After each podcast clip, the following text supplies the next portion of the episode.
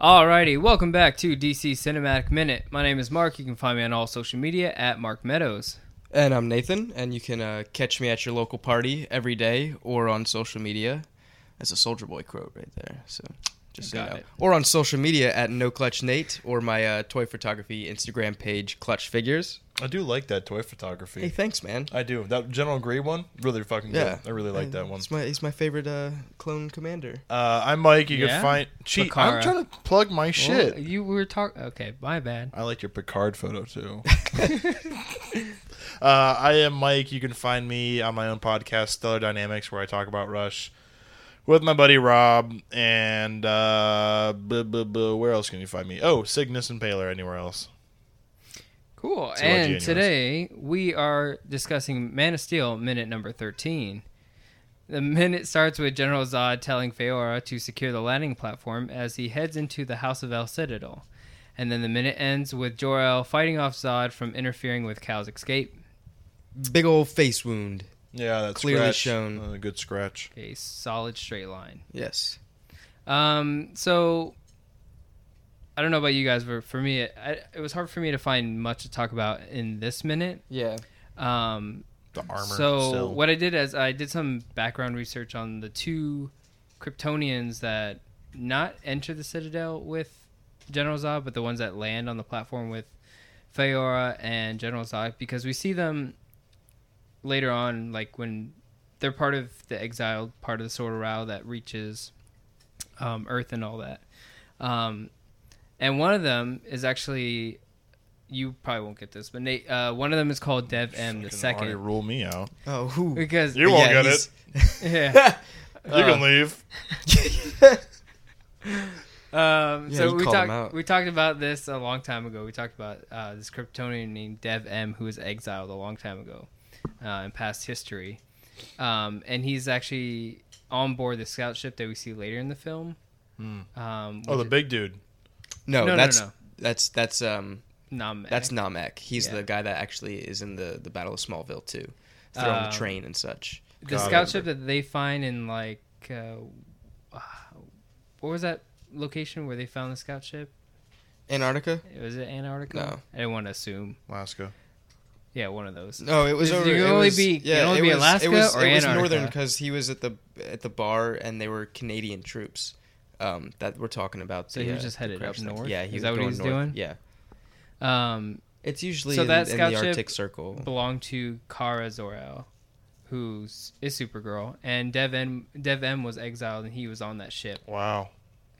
Um, Tornado warning in this area till 8 p.m. What's that mean? Means there's a tornado warning in this area until 8 p.m. Sorry to interrupt you. No, My it's all phone good. was vibrating. um, We're coming to you live from the tornado. there's a tornado in this room right now. That's crazy. Um, but this guy is Dev M the second. Um, and I did some research on him. His name, the guy who plays him is Rivard Dufresne. Um, he has a very small acting career, and he's this is his only role that the character is actually named. So, pretty small acting career for this guy. He was in a film, and I thought this was really funny. This film is called Independence Disaster. It's like one of those like really shitty sci-fi films. What is it called? Independence Disaster. Disaster. I love it. it's so bad. But um yeah, this is his only role where he where it's named. And I thought it was interesting that they named him Dev M the second. I thought that was interesting. Um, the other one though, the bigger dude in the in the scene, uh, that's Toran. That's General Zod's like right hand man basically. Um, this guy is played by Richard Setron, and he's got a huge career basically in performing stunts in film.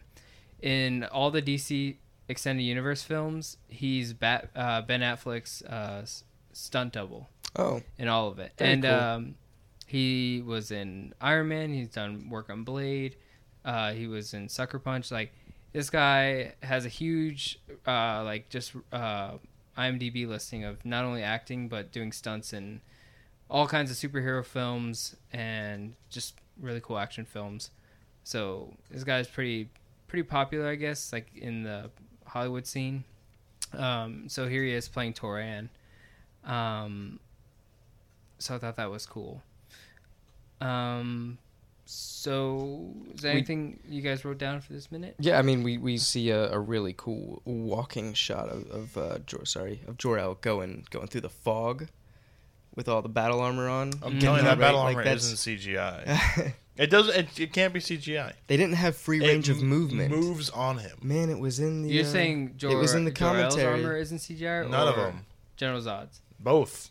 Well, you're saying everyone's a CGI? No, I'm No. saying none of them are CGI. No one's. Maybe the guys in the background are CGI'd, but their armor is not CGI. I'm telling you. Where did you hear that was CGI? in the special features of the No, DVD. that's the wrong. divd. They were wrong. You got I was- Chinatown special features. was duped. Um, Chinatown special features, is my Yes. new punk band. But yeah, I mean, it's definitely a, a good shot of, of the armor itself and and showing uh like combat. I yeah. don't Jor-El. think I don't think Jor El's is, is fake. I think General Zod's is CGI. I think Feora and um, Jor El are the only ones that have physical props on them. All right, all right, That's I mean that's just my opinion. all right. Um, but what is cool is that, and even though it is CGI, like you get to see on the different Kryptonians that not all- their armor's not all the same. Yeah, Um, some people have different um, shoulder armor sets and whatnot, so that's pretty cool. I don't know if that's something that they manipulate or they can just tell the liquid geo to form differently so it looks like how they want it to look. But that was pretty neat. that's kind of cool. If like it's like their own design that they want to do. Mhm. Yeah. Um, in this minute, Jor-El explains um, basically what's going on to General Zod because General Zod comes in. He starts asking some questions. Jor-El tells him they've had the first natural birth um, centuries. In, centu- in centuries, and and then General Zod's like, "Oh, it's heresy," and then he orders his troops to basically bring down the escape pod. Which I don't get why Jor-El would say that, thinking like Zod'd be cool with that. I think it was already in his mind that he was just going to go through it, and and he was and he was preparing to to die for that cause. So that's Mm-hmm. why he put the armor on. So it's like it's almost just like why why do villains explain the plot of their evil plan right in, before? So that's what Zod, Thing. uh, Jor-El's doing, Pretty much. ex- explaining his evil plan. Yeah. You shouldn't have said anything. They Well, just I- launched a rocket. That was the end of it. Yeah, he could have. Why? That's Maybe dumb. it was just stalling him. Yeah, I It's think the Joseph launch had to Stalin get him. get ready and everything. Yeah, I think Jor-El's just trying to basically stall time here as the ship prepares to launch Mm-hmm. out of the Citadel. Um, That's when Zod actually orders his troops to, to take the shot at the uh, at the spacecraft. Yeah. And then that leads to them basically fighting it out, hand to hand combat. Yeah. And when I first saw the film, I just kind of thought this was a little too stiff.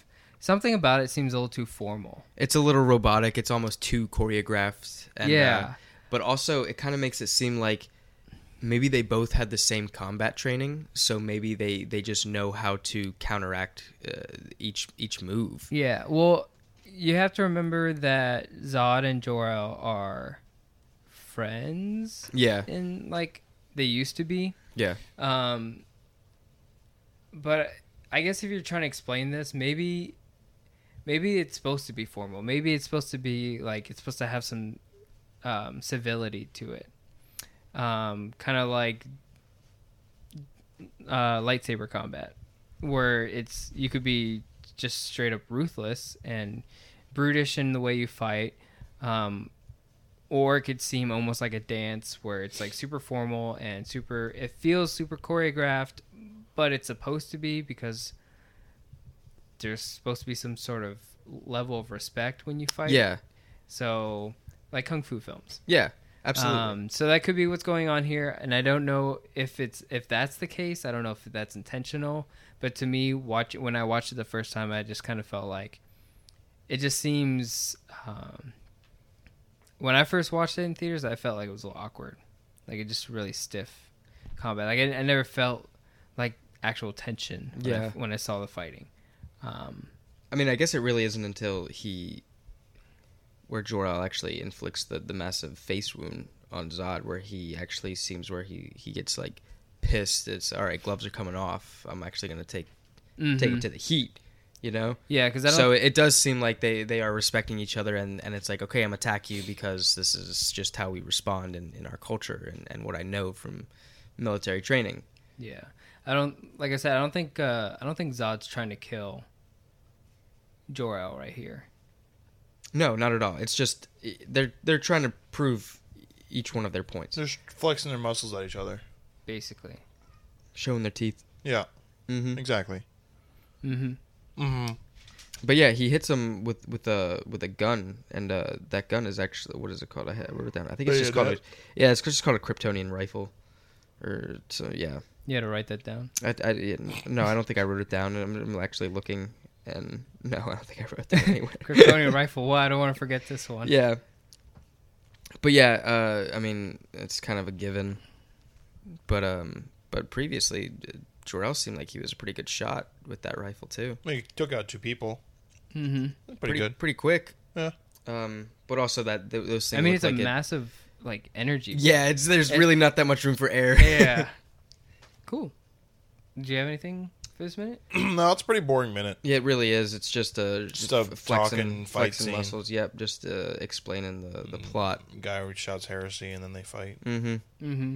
But still, I mean, good acting Mhm. from Michael Shannon. uh, Yeah. Yeah, it's still good acting. He's, Surprisingly, he's into it. He's he definitely seems like he's enjoying the role. yeah. Uh, yeah.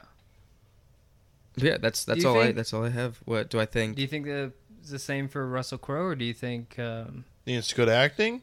do you think he? Because I feel like Michael Shannon really cares about the character. But you feel Eh, I like- think Russell Crowe doesn't really give a crap, but he's just a good actor, so he's just acting. Yeah, yeah, I think it's You probably think what the it is. same- Yeah, I feel the same way. it's like okay, you're gonna be Jor El. It's like okay, I know All Jor El. right. He's What, the do I do- iconic. what- what is yeah. my emotion? All right, I can do that. It's, I got to be that calm, collected individual that teaches Superman. Okay, I got it. I can do that. That's yeah. So uh yeah, I don't think he actually gives a crap. and then like probably this scene was probably like all right, now you can go full out. You got to fight him. And still it was probably just like meh, Okay. meh.